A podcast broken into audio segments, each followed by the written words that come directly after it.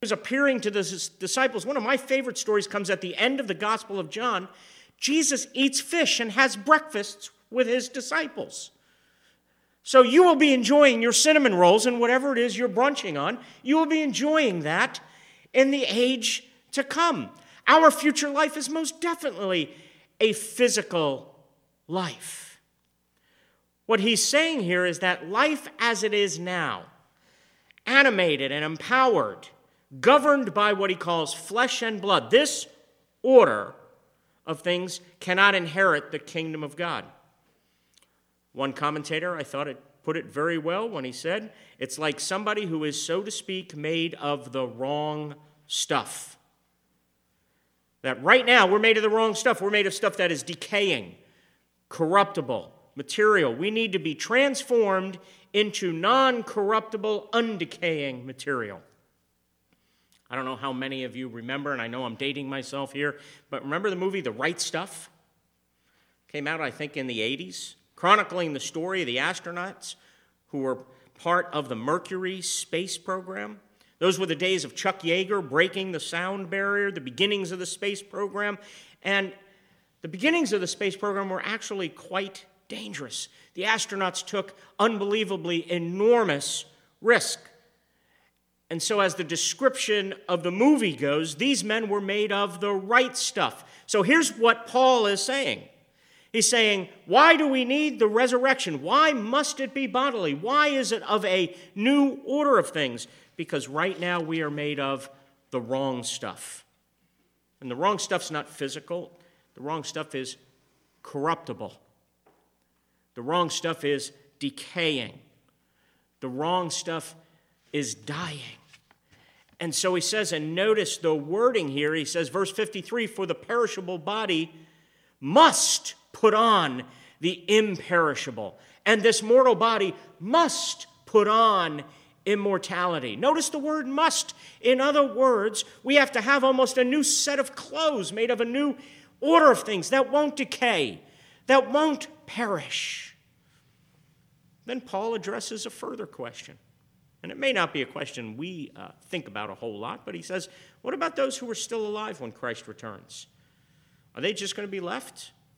Is God going to abandon them? They'll recognize uh, in the days Paul was living in, they were probably thinking that this could happen to them. So he answers this kind of question and issue in verse 51 when he says, Behold, I tell you a mystery. We shall not all sleep, but we shall all be changed in a moment, in the twinkling of an eye, at the last trumpet. For the trumpet will sound, and the dead will be raised imperishable, and we shall all be changed. Notice that word changed. Notice again the radical transformation along with the continuity. Remember our illustration from last week about the acorn turning into an oak tree? Be honest with me. Come on, folks. Which of us, if we looked at an acorn, okay, tiny little acorn, go, oh yeah, that's going to be a mighty oak. I, I see it now. That acorn, that's going to be the oak trees that I see as I drive through the state of Florida and all of this kind of stuff. Come on now. That's radical transformation, and yet there is organic continuity between the acorn and the oak tree. And this is why, as one commentator put it, we actually need a conversion of our imagination. We can't press this too far into precision. Paul does say, I tell you a mystery. In other words, he's saying, I want you to think these are categories of thought, but we're not going to know exactly what this looks like. It takes imagination. So that's the first point why we need the resurrection. Okay, next, what is the result of the resurrection? And this comes in verses 54 through 57. And what is the result of the resurrection? Oh, the defeat of death. no small thing, right? Victory over death, ultimate triumph. Paul says in verse 54 when the perishable, has new clothing, puts on the imperishable. When the mortal puts on immortality, then shall come to pass. Here's the result. Here's the consequence. Here's the reality. Then shall come to pass the saying that is written Death is swallowed up in victory. O death, where is your victory? O death, where is your sting? The sting of death is sin, and the power of sin is the law. But thanks be to God who gives us the victory through our Lord Jesus Christ. Friends, when we finally put on the right stuff, that our order is it cannot die, it cannot decay, it's imperishable, it cannot fade. Look at what happens. It is finally the fulfillment of God's long promised triumph over the powers of sin and death and the law. Paul is connecting this with the story of Israel by citing from two Old Testament passages. The first one comes from Isaiah chapter 25, verses 6 through 8. What an amazing passage. Let this grip your imagination. On this mountain, and the mountain of God was always the place where, in a sense, heaven would meet earth, and God's presence, think of things like Mount Sinai. God's presence would be revealed. On this mountain, the Lord of hosts will make for all peoples a feast of rich food, a feast of well aged wine of rich food full of marrow, of aged wine well refined, and he will swallow up death. He will swallow up on this mountain the covering that is cast over all peoples, the veil that is spread over all nations. He will swallow up death forever, and the Lord God will wipe away tears from all faces, and the reproach of the people he will take away from all the earth, for the Lord has spoken.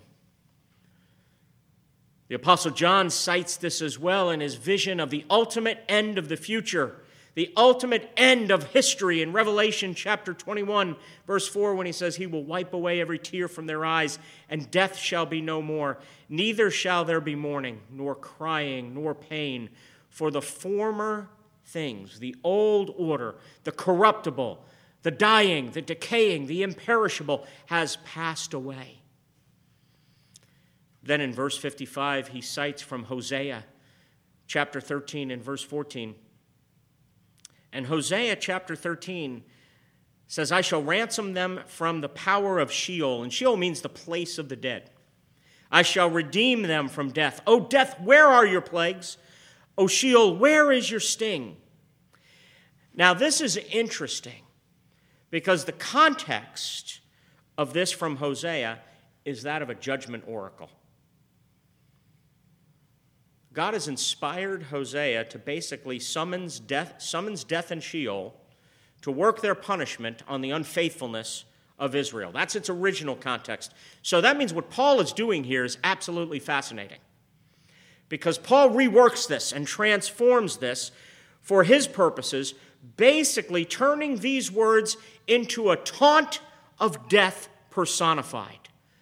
Death has now been rendered powerless by Christ's resurrection. And Paul is taunting death. Oh, death, where is your sting? Oh, grave, where is your victory? Now, this may seem a little weird to you. I'm going to give a Christmas illustration on Easter. Okay? But it made me think. I'm writing this up and I'm looking this and I'm studying this week, and I couldn't help but think about one of Evie's and I's favorite movies that we watch every year at Christmas time, A Christmas Story. Okay? Anybody watch A Christmas Story with me when it's on that 24 hour loop on TBS each Christmas Eve? Okay, remember, remember the scene? Ralph and his friends are outside. I think it's recess. It's this frigid, cold, freezing day, and they're all by the flagpole outside. Now, you, you even can tell what's coming. One of their friends is there, and of course, what happens if he licks the flagpole? Oh, of course, it does happen. His tongue gets stuck to the flagpole, right? So, what do they do? They taunt him. I dare you. I double dog dare you. That's what Paul is doing to death here. Paul is calling out, taunting death. I dare you, death. Where's your victory? I double dog dare you, grave. Where is your victory? The sting of death is sin. The power of sin is the law. They have been defeated. They have been rendered powerless by the law. Do you believe this? I mean, isn't it interesting that Paul is always linking up these enemies to us sin, death, and law? And think about it. The law, which is always telling us we're not good enough, we're not self sufficient. Basically, what by taunting death, death has been rendered powerless. The power of sin is the law, the sting of death is sin. I think of the words of one of my all time favorite hymns, Rock of Ages. Not the labor of my hands can fulfill thy law's demands. Could my zeal no respite know? Could my tears forever flow? All for sin could not atone. Thou must save, and thou alone. What are the results of the resurrection? Enter into the victory. Embrace the fact yes, we're not good enough. We're not self sufficient. But Christ is good enough. Christ is sufficient. And if you believe in Him, if you confess Him as Lord, do you know where you, where you are and where your life is? It is hidden with Christ in God. And that means His being good enough is credited to you. His being sufficient is credited to you. I dare you, I double dog dare you. Taunt death with Paul. That's the Word of God. How does it change us? See, verse 57 says, But thanks be to God who gives us the victory through our Lord Jesus Christ. Now, I'll be honest, if I were Paul, aren't you glad I'm not? If I were Paul, I'd be holding the microphone, I would do one of these. Boom, mic drop, I'm out. You know, how do you improve upon thanks be to God who gives us the victory through Jesus Christ our Lord? But Paul puts in that little word, therefore. That little word, therefore, should give us a clue that he's basically saying, um, guys, don't fall asleep on this yet. Time out here. There are some implications to this victory. This needs to change you. So he says, therefore, be steadfast, be immovable, knowing that your labor in the Lord always abounding in the work of the Lord, knowing that in the Lord your labor is not in vain. Now remember, if there's no resurrection, there's no Christianity. You're still in your sins. No hope. Life truly is pointless. You might as well eat, drink, and be merry. Your labor is in vain. But Paul here is saying there are some implications. And he says, first of all, there are some implications upon our character. The resurrection impacts our character. Be steadfast, be faithful, be obedient, be loving, be virtuous, be immovable. The resurrection gives you hope. Then he says, always abounding in the work of the Lord, having an assurance, knowing something, that in the Lord your labor is not in vain. Let me just mention a couple of implications brief things that of how does the resurrection practically impact and change us. You know, if, this, if, as the writer I quoted earlier says, the resurrection is indeed the foundation for a new way, renewed way of life in and for the world. One of the ways, one of the implications of it, as he said, this helps us to hold redemption and creation together. Remember what the Corinthians were actually denying? They didn't deny that there would be a future resurrection. They had trouble with the bodily aspect of the resurrection. And to deny the physicality, the bodily aspect of the resurrection, is to deny the importance of what God created. It denies that our flawed, decaying bodies are loved by God. Now, when John 3:16 says, "For God so loved the world," he's indicating his creation, the creation that is now groaning, waiting for the redemption of the children of God. The physical body matters.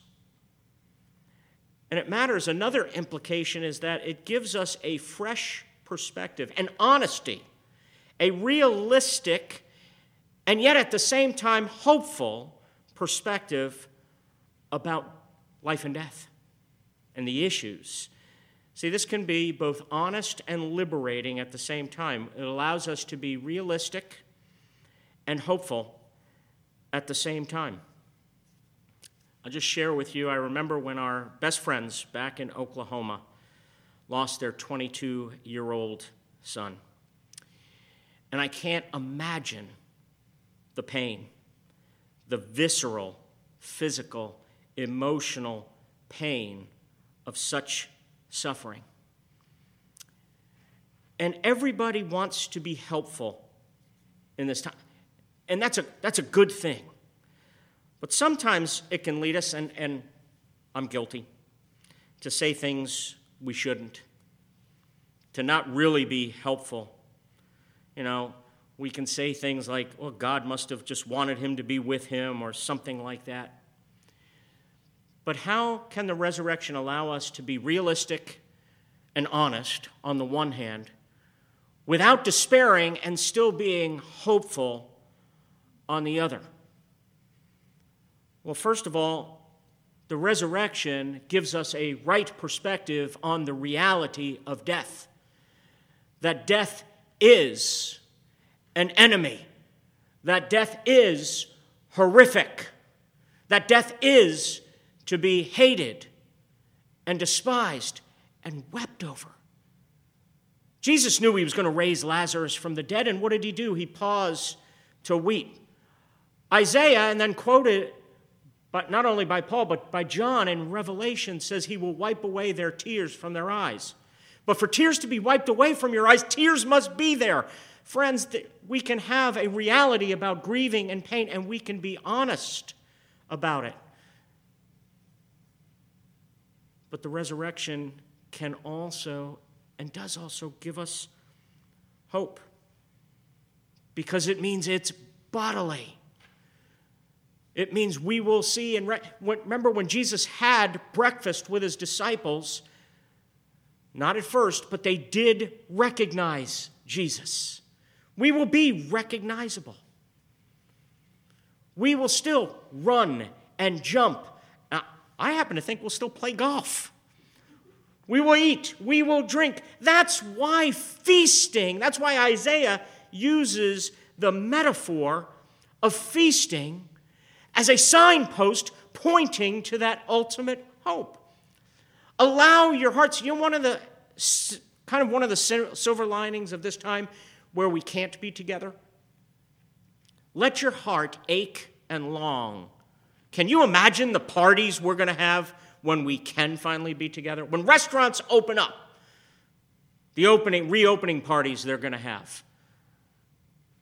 I haven't talked to the session yet, so I can't promise this, but I think we ought to have a whiz bang of a party when we reopen things. I think we ought to absolutely celebrate when we do that. But in a sense, we're fasting right now because there's an absence of that. We're not celebrating things like the Lord's Supper, we're fasting of that. One of the things that can do is help us long and anticipate the time when we can feast. It can increase the sense of anticipation and longing for the kingdom of God to come in its completion. And lastly, the resurrection matters for our mission in and for the world, our mission to make disciples it challenges us to think and maybe rethink what kind of disciples we want to make. See, verse 58 says, no, always abounding in the work of the Lord, knowing that our labor in the Lord is not in vain. In other words, your work matters. God will not throw what we do now on, in the trash heap, it will somehow be woven into the new world. One writer put it this way he said, Jesus is risen, therefore his followers have a new job to do. And what is that new job? It is to bring the life of heaven to birth in actual physical earthly reality. We pray every week, Your kingdom come, Your will be done on earth as it is in heaven. Now, make no mistake, this is not transformationalism or utopianism. The project is not complete until the kingdom of God is complete and consummated. But the resurrection is the foundation for our mission of making disciples who are joining God in His project of renewing all things. That is why we don't build the kingdom, God builds the kingdom. But you know who He uses to build the kingdom? He uses us. So we are building and working for the kingdom. That means we work for truth. We speak and preach and proclaim truth. We work for life. We work for beauty. We work for wholeness. And it matters. We know that our labor in the Lord is not in vain. Do you know what kind of freedom and assurance and confidence that can give us?